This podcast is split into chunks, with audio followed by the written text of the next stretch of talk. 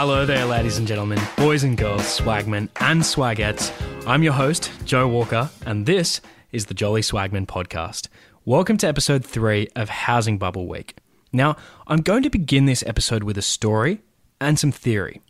This will take a few minutes, but it will be fun and it will help everything make sense. In mid 2018, after a recommendation from friend of the pod and former guest Jonathan Tepper, I began reading Michael Lewis's book Boomerang. When I read the chapter on the Irish housing bubble, it was like the scales had fallen from my eyes. Lewis recounts meeting the University College Dublin economist Morgan Kelly. Kelly specialised in medieval population statistics and wrote articles that were considered esoteric even by the standards of academic economists. But he emerged from obscurity to call attention to what he rightly perceived to be a mammoth housing bubble living right under his nose in Ireland. As Kelly describes his experience to Lewis, I was in this position, sort of being a passenger on this ship, and you see a big iceberg, and so you go and ask the captain, Is that an iceberg? Kelly's most strenuous warning to the ship's captain took the form of an academic article published in June of 2007 titled On the Likely Extent of Falls in Irish House Prices. The working paper version appeared in February 2007, just one month before Irish house prices commenced their drawn out but devastating decline. Kelly's paper strikes me as remarkable for two reasons. One, Kelly made some bold theoretical claims about how housing markets should be conceptualized. He wrote that housing markets are better modeled not as efficient markets, but as information cascades, where the actions of other agents signal their private information and can cause individuals to ignore their own signals and follow the herd. Let me help you get your head around this idea briefly before I return to the other remarkable feature of Kelly's paper. The notion of an informational cascade is incredibly important for you to know. It can be traced back to a highly influential paper published in 1992 by three economists, Sushil Bikhchandani, David Hirshleifer, and Ivo Welch. The paper is titled A Theory of Fads, Fashion, Custom, and Cultural Change as Informational Cascades, and you'll find it in the show notes to this podcast. Ominously, the authors open their article with a verse from the Gospel of Matthew, the one that goes, Let them alone, they be blind leaders of the blind, and if the blind lead the blind, both shall fall into the ditch. But what is an informational cascade? An informational cascade occurs when it's optimal for an individual, having observed the actions of those ahead of him, to follow the behavior of the preceding individual without regard to his own information. It's kind of like when you're waiting at the pedestrian lights to cross the road and someone beside you has their head buried in their iPhone. You notice there are no cars, and so you cross the road. The person beside you notices you crossing and, without checking for cars, follows you over. Informational cascades are actually a subset of a broader phenomenon known as herding, but whereas herding is about behaviour only, informational cascades describe how people update their beliefs based on the observed actions of those acting ahead of them. So, what does all this have to do with bubbles? Well, in their paper, Bikhchandani, Hirshleifer, and Welch outline a specific model where each agent, acting in sequence, enjoys the same gain or pays the same cost of adopting some behaviour. As a result, they explicitly note that although cascades may apply to bubbles or crashes, this is not directly captured by our model, since the cost of adopting, for example, buying a stock, increases as a bubble forms.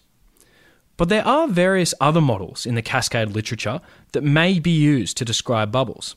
Bob Shiller, the Yale economist and Nobel Prize winner, had been making this argument long before Morgan Kelly. Shiller has explicitly argued that the US housing bubble can be thought of as an informational cascade. Here he is writing in the New York Times in March 2008. Quote, Imagine the individuals in a group must decide each whether real estate is a terrific investment and whether to buy some property.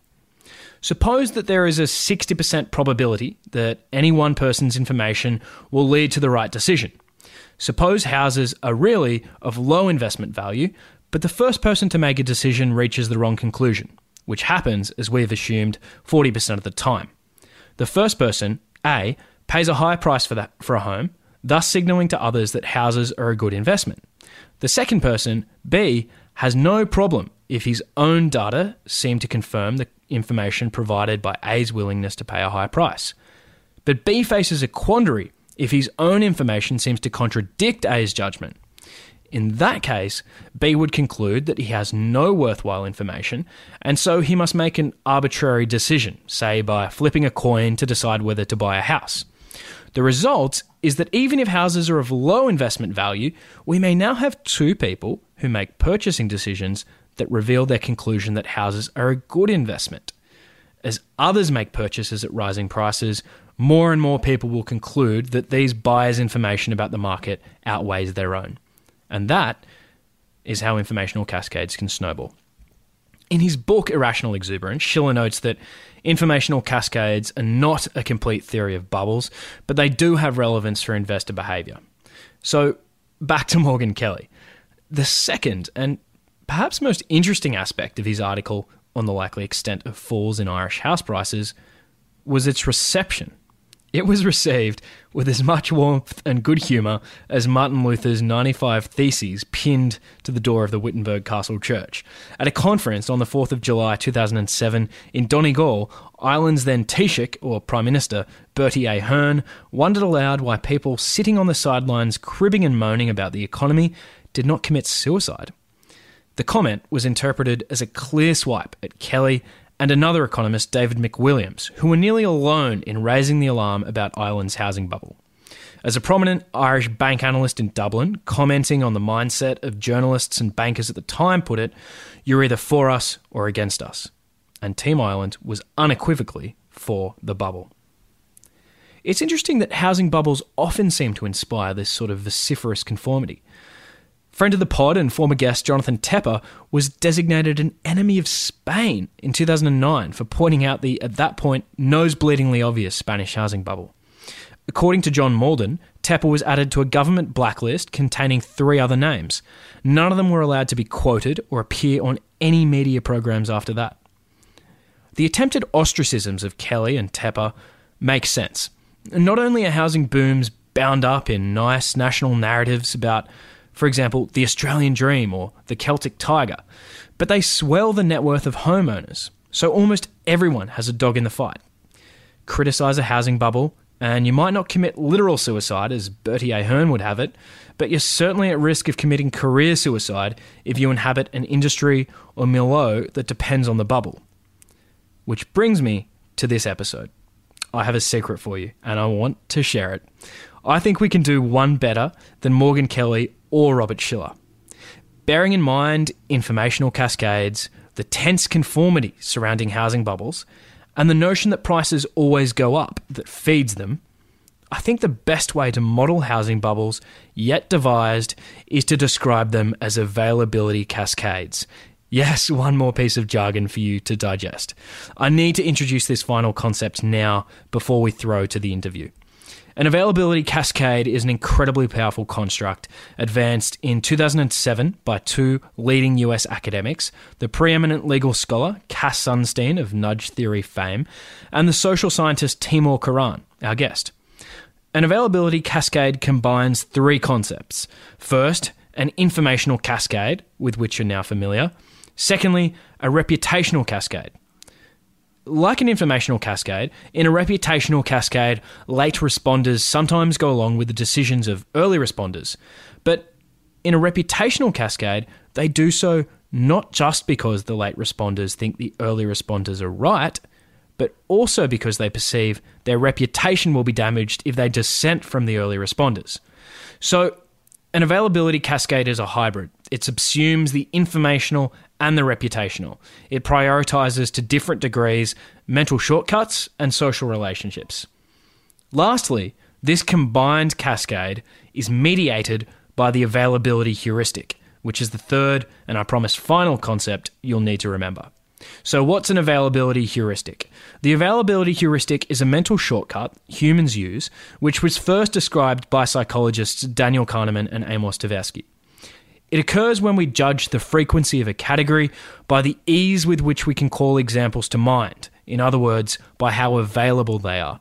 For instance, imagine there's news just in of a dramatic plane crash. The news will be salient and recent, and if you have to catch a flight that day, you will feel especially nervous doing it. even though the statistical base rate for a crash is materially unaffected. Another example is this. Imagine you're overwhelmed with good news stories about house price increases in your neighbourhood. You might be liable to jump to the conclusion that prices must always go up here, or that prices are highly likely to go up in a geographically disconnected suburb. To tie these threads together, an availability cascade is an informational slash reputational cascade mediated by the availability heuristic. It generates a self reinforcing cycle whereby a particular belief becomes relentlessly more pervasive. I'd been aware of the concept for some time, and I realised it might hold a more complete way to describe housing bubbles. I decided I had to talk to Timur Kuran, the original proponent of the idea, to hear whether I was right, straight from the horse's mouth. Timur is Professor of Economics and Political Science at Duke University. And as you'll hear, he's one of my favourite social scientists. Now, this episode is an excerpt from a much longer conversation I held with Timur. The excerpt is specifically about how availability cascades might apply to housing bubbles, and that's why I've introduced the general concept myself, because in the way we're about to jump in, that context would have been lacking. Timur and I take five to 10 minutes to warm up, but if you can be patient with us, you will be richly intellectually rewarded. So, without much further ado, please enjoy my chat with Timur Kuran.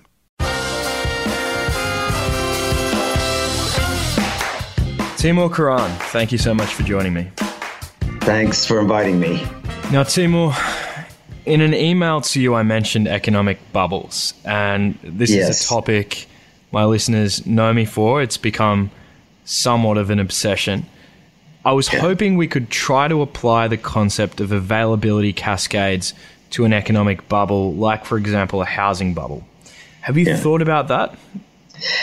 So, uh, a little bit. Uh, I've thought less about uh, housing bubbles than about stock bubbles, but they're uh, bubbles that occur in the stock market.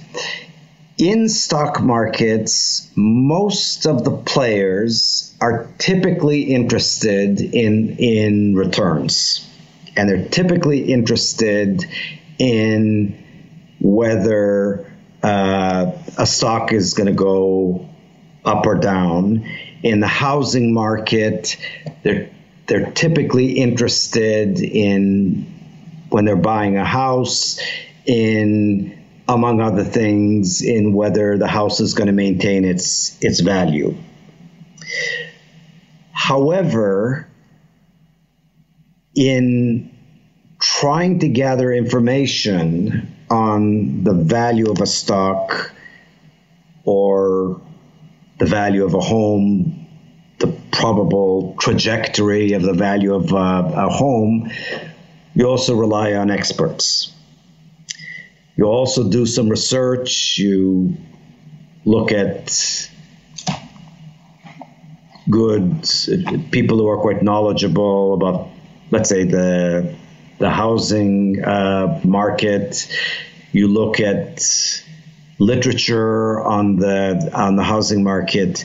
Now, there, cascades can play a role because there are are if certain neighborhoods are considered or buying a house in a certain neighborhood is considered a good investment for the future and if most people are saying that, there's a risk in saying the opposite. If you go along with the crowd and say, like most people, that this neighborhood is going to hold its value, it's going to become more and more popular, and things turned out the uh, turn out the other way, you haven't lost very much because after all, that's what all the experts were saying. But if you take the position, especially if you're a young realtor trying to, you know, advising people, and you advise people not to buy in that neighborhood, to go somewhere else, and you're wrong, the neighborhood that you steered people away from actually gained in value, you take your reputation takes a hit. So cascades can occur there, and bubbles are often driven by people's reluctance, especially as home values are rising, people's reluctance to say that the market is overheated. Gotcha. So this is this is where and and it can be it's both the eh, the availability cascade is the correct concept here because the people who are participating in promoting the notion that a particular neighborhood is a good investment are driven partly by informational motives. They're reading other experts for information to learn from them, but at the same time, they're trying to protect their reputation. They don't want to make a mistake where they can be singled out as having gotten it wrong. Timur, you, you remind me of a quote of John Maynard Keynes. I think it I think he said that it's better for one's career to have failed conventionally than to have succeeded unconventionally.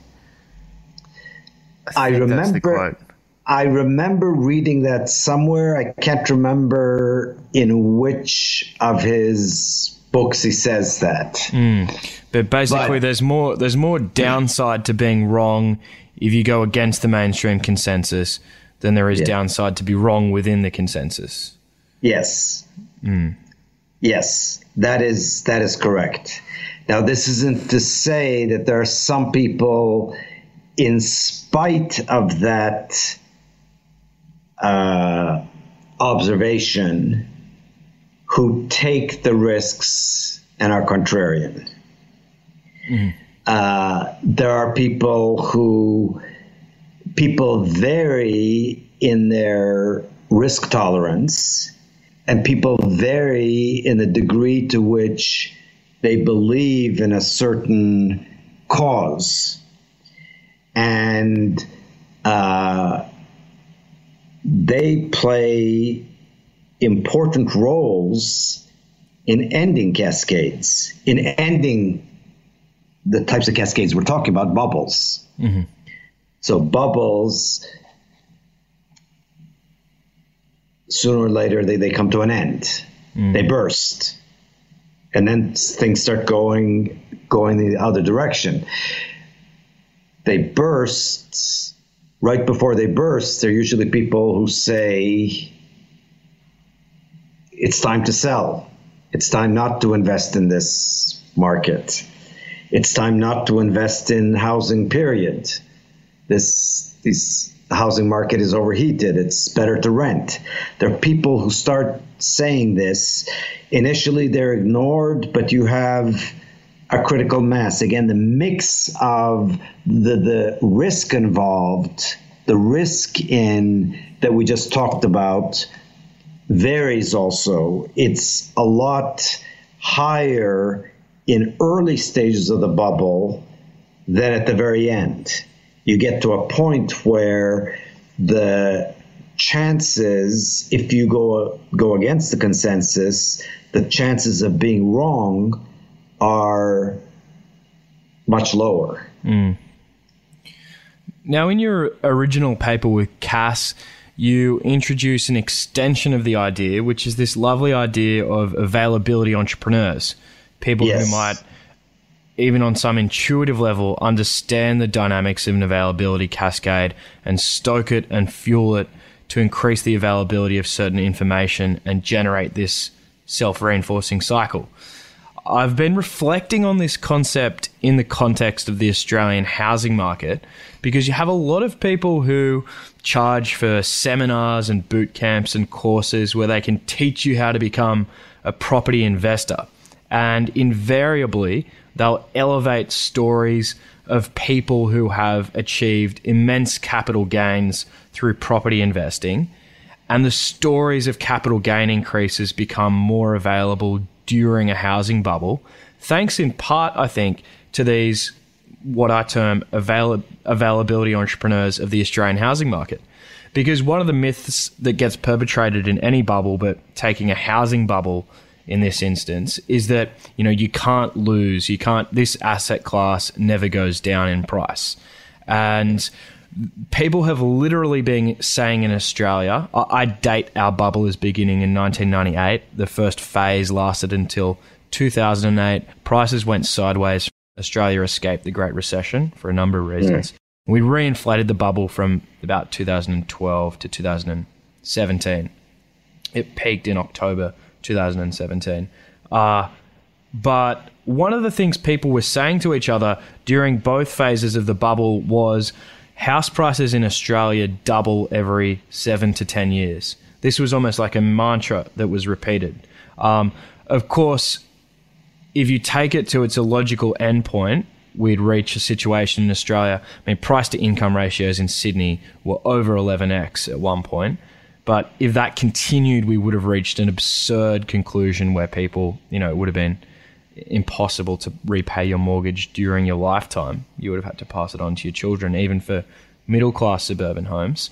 Um, but it was still repeated, and it became people seemed to judge the the prospects of success or the how fail-safe real estate was as an investment based on how easily they could call to mind things like this mantra that prices always go up success stories that they hear are propagated through availability entrepreneurs.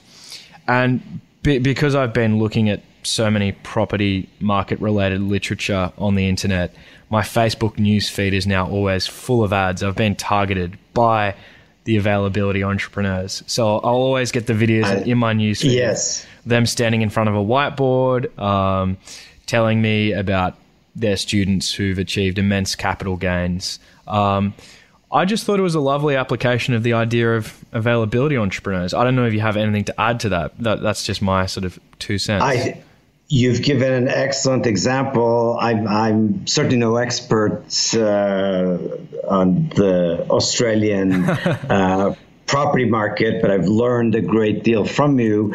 It does ring a bell, though, because this is uh, we've lived through housing bubbles here. I used to, before moving to North Carolina 13 years ago, we lived in Southern California, which had its own uh, huge housing bubbles.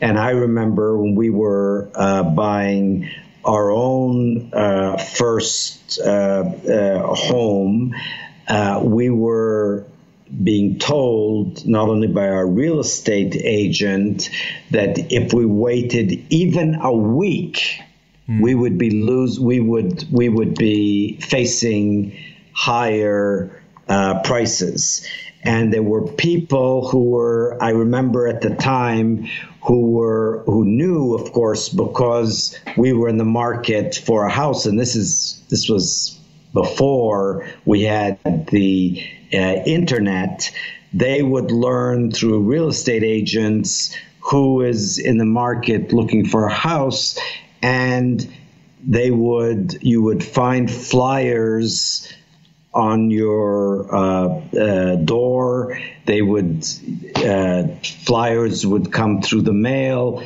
inviting you to these uh, to these courses that uh, would teach you how to make a lot of money flipping houses, buying houses, and also teaching you how to buy a house wisely and so on. And invariably, what they were pushing was that you ought to it's this is this is you could never leave. And i remember looking at this thing and seeing all these charts of how in the last 20 years in los angeles prices had never uh, fallen. Of course they had there were times when for example in the great depression when prices did fall cleverly and self-servingly they started their series at a bottom and you know so that they would they would be able to show you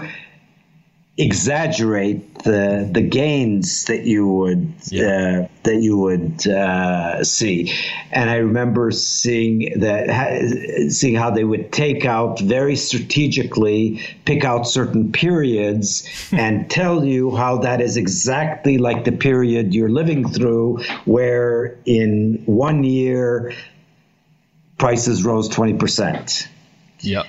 And so these were, again, these were availability entrepreneurs, people who were, uh, who were pushing this, who were feeding this, deliberately feeding the bubble, yep. but also in the process making money because people were paying a lot of money to join these courses, to take these courses, mm. and to learn.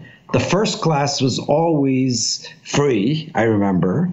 They'd bring you in there for free and they'd give you a few juicy things about how you know to, to, whet your appetite and then of course you had to pay in advance i don't know what it was a thousand dollars two thousand dollars something like that there were these people who were actually uh, benefiting from this so now, of course, this availability entrepreneurship works through if you're if you use Facebook, if you use Twitter, of course it it it can use far more sophisticated means. They can just look at what you're searching, what Google searches you did, and within five minutes, you know, the the ads that pop up mm. reflect that. Yeah. Timur, I have yeah. so many stories that resonate with that. I often attend these seminars uh, that, that the property availability entrepreneurs host. I went to one in Sydney at the end of last year. It was like the Australian property market's answer to Tony Robbins. Um, yeah. It was, you know, really wild. We walked in, you know, happy by uh, Pharrell Williams was playing. Um, there were VIP seats and you know a stage and everything, and they brought up the people who had been really successful to tell their stories.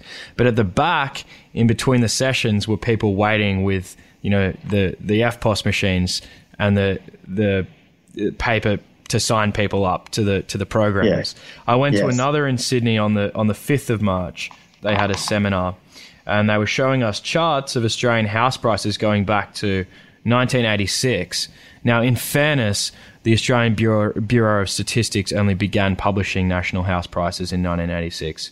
Similar story for the US, I think. Your national house price yeah. index wasn't compiled until till recently, and then, and then Case and Shiller did some excellent work after that.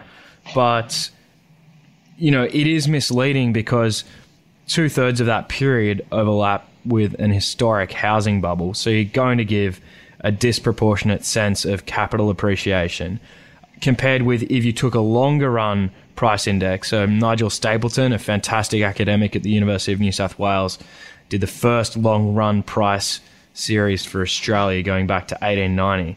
If you use that, I don't remember Stapledon's paper exactly. It was it was the subject of his his PhD thesis, but I think prices from 1890 to 1990 increased 0.5% a year in real terms. I'll put a link up for people so I get it right.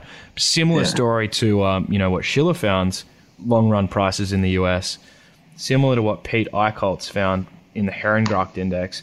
But this is another little image they put up in their slideshow at this seminar I went to on the 5th of March. They're combining, um, I don't know if you can see that very well, Australian, yes, Australian real estate versus yes. shares and I think bonds um, yes. to say that you know the returns compared to shares are like just as good. But yes. the period the period cuts off in 2016. yes. Um, and I went to this on the 5th of March 2019, and of course the Australian housing bubble peaked in October, the national bubble, national prices that is, peaked in October 2017. So we've Yeah. cut off that period where prices have fallen more than 14% in Sydney and more than 11% in Melbourne to create the impression um, or to make make the impression more available that real estate is the, is the best investment. favorable information favorable to that view is made more available and information that discredits that view is made unavailable. This is and now this is in this particular case i doubt that that uh, violence is being used to keep people from reaching this this uh, information. It's just that uh, people are very busy and people don't have the time to do research. You put uh, plenty of paperwork in front of them that contains the type of information you want them to have. Most people aren't going to go much further than that, and most people don't have the sophistication that you have to look at a time series and say, wait a minute, we're in, this is 2018. Why does this stop in 2016? now, most people, to most people, this doesn't occur. Most people no- are not statistically that sophisticated. Hmm. You show people 10 examples, you bring them, you know, parade, put in front of them 10, 10 example who give, who tell you anecdotes about how they've become so wealthy flipping houses or how they did so well uh, buying their, uh, their house, how they're able to retire early. And uh, a lot of people uh, think that that's very valuable information. But in a large society in a large city like Sydney, you can find 10 people uh, who did very well in housing. You can find 10 people who did uh, horribly in housing. It doesn't tell you anything by itself. It's not statistically representative, but most people are not statistically uh, uh, statistically sophisticated, which is in which is one of Kahneman and Tversky's points. We use heuristics as a substitute for proper statistics and for controlled experiments and so on. These are the availability heuristic is a rule of thumb. And so you are availability entrepreneurs are exploiting this rule of thumb and the seminars and the literature that they show and the dazzling uh, uh, the dazzling graphs and so on are all intended to as you put it put it well to make available certain images in people's minds and the better they're prepared greater the variety of the eh, ways that you have presented certain information, the more available that inf- information is. They've heard it through. They, More willing They- to take a risk, more willing to pay for the course. yeah, they, they're willing. They, you you reach them through anecdotes. You reach them through graphs of the kind that you just showed. You reach them through you know famous people who come and speak and tell you about their stories. You do it in all these ways. All this makes it more available. When people think about housing, these are the things that come to their mind. Yeah. And of course, they're willing then to pay for it. Exactly. Just finally, Timur, maybe maybe we can finish on this. What is additionally inf- interesting to me about availability cascades as they apply to economic bubbles is they seem to have serious implications, maybe even offer a rebuke to the efficient markets hypothesis, which, from its throne room in the University of Chicago, still exerts uh, a long and, and strong influence on the economics profession and, and financial economics in particular, of course, because efficient markets say that investors use their own private information and, and judgments to come to an opinion about what the intrinsic value of an asset should be. And this sort of aggregation of their opinions gives us a wisdom of the crowds, which brings that market price as close as is realistically possible to the true worth of the asset. But if investors are under an availability cascade, uh, or you know more more banally, uh, just an informational cascade that's causing them to decide to invest. It's not an efficient market. You wouldn't expect prices to follow a random walk if people are being influenced by the herd. Yes, and I, I would go further than that and say that you wouldn't expect uh, the market to follow a random walk if there are availability entrepreneurs hmm. who are deliberately trying to affect the uh, try uh, deliberately trying to distort the information that is available to people. Now, having said that, let me immediately offer a counter argument to that. And the counter argument is that you can have availability entrepreneurs working at cross purposes. With regard to housing, you can have availability entrepreneurs who are also uh, uh, saying you can make a lot of money by shorting the market. And by you know you can make make a lot of money by uh, investing in other areas by uh, taking your money out of houses housing and renting and and putting your money into other areas where the returns are going to be greater. Housing prices will will fall. You you'll be able to buy a house twice as large for uh, what you're giving up now. Mm. So and I take it you mean, have you mean shorting the market just in a sort of colloquial sense? Because I mean you can't really yes. you can't directly short a, uh, uh, housing. c- correct. Just yep. the collo- colloquial sense uh, but you can uh, the the point is the defenders of the efficient market hypothesis will will say that as long as people are free to enter the market to defend any view concerning the market, mm.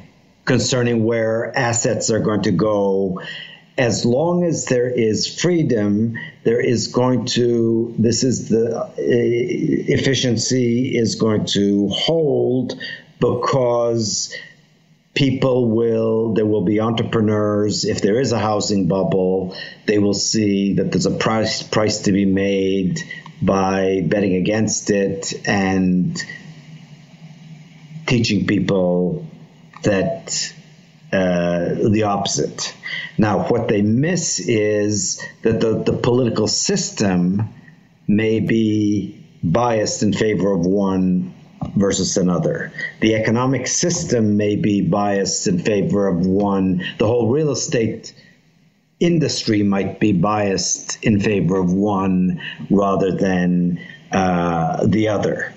And so uh, you're less likely to get credible availability entrepreneurs defending one position than the other. So the efficient market hypothesis assumes away the institutions of society that can make one type of availability entrepreneur that can give an advantage to one type of yeah. availability entrepreneur over uh, another.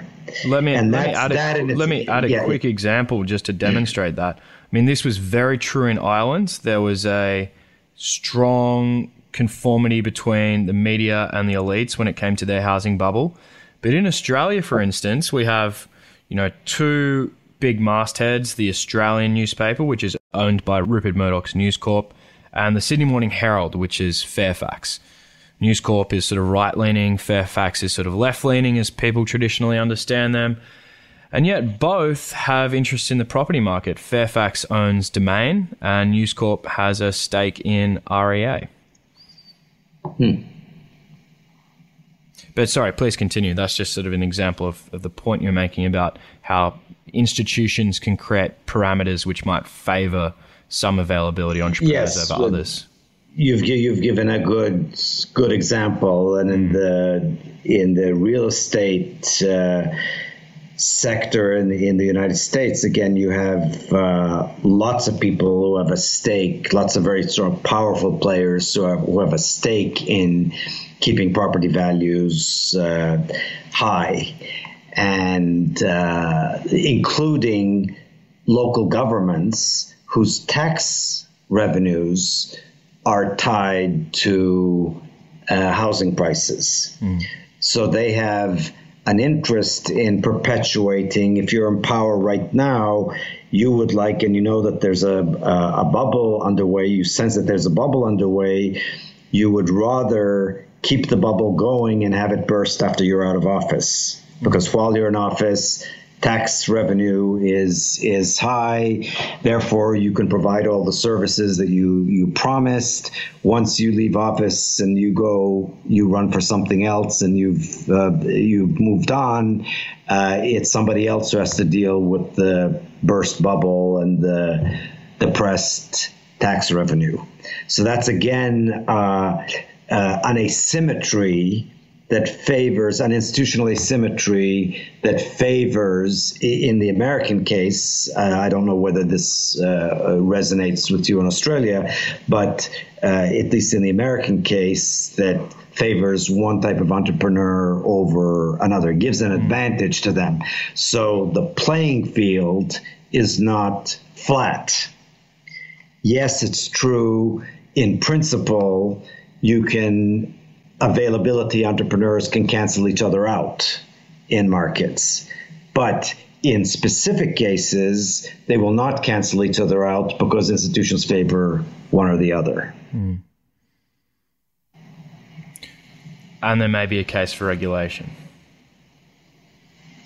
And there might be a case of regulation, but of course, regulation as there's a uh, there's where you have regulation, you can have regulatory capture, mm. and certain certain groups of people can distort can can use regulations to give them particular advantages. So there's no there's no perfect world in which you can level the playing field for availability entrepreneurs through uh, and ensure that bubbles, financial bubbles, don't occur, mm. whether it's in the housing market or the or the stock market, because uh, because uh, regulation is a possible solution, but it's also also a possible aggravator of the problem. Hmm. The wrong type of person might put in place regulations that favor the already favored availability entrepreneurs. We've certainly had our fair share of that as well in Australia. Yes. yes. Kuran, it's a, it's a complex world populated by humans, not econs. And thank you so much for helping us to understand it in a clearer light and availability cascades. I'm going to refer everyone to your readings, to your books, uh, to YouTube videos, and to papers you've written. And thank you so much for, for joining me and giving me the time. Thank you so much for inviting me to uh, your program, and I greatly enjoyed the conversation and learned a lot about Australia. yeah. Thank you.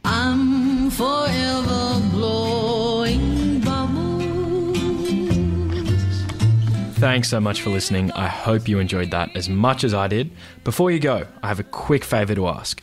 If you liked this episode, please rate and review the podcast on iTunes. I know everyone asks, but it really makes a difference. I make these podcasts for free. They are bloody time consuming, but they're important, and I couldn't do it without you.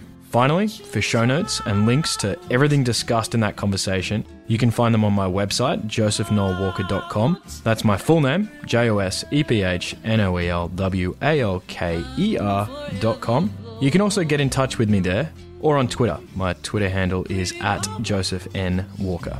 Thanks again for listening. Talk to you soon. Ciao.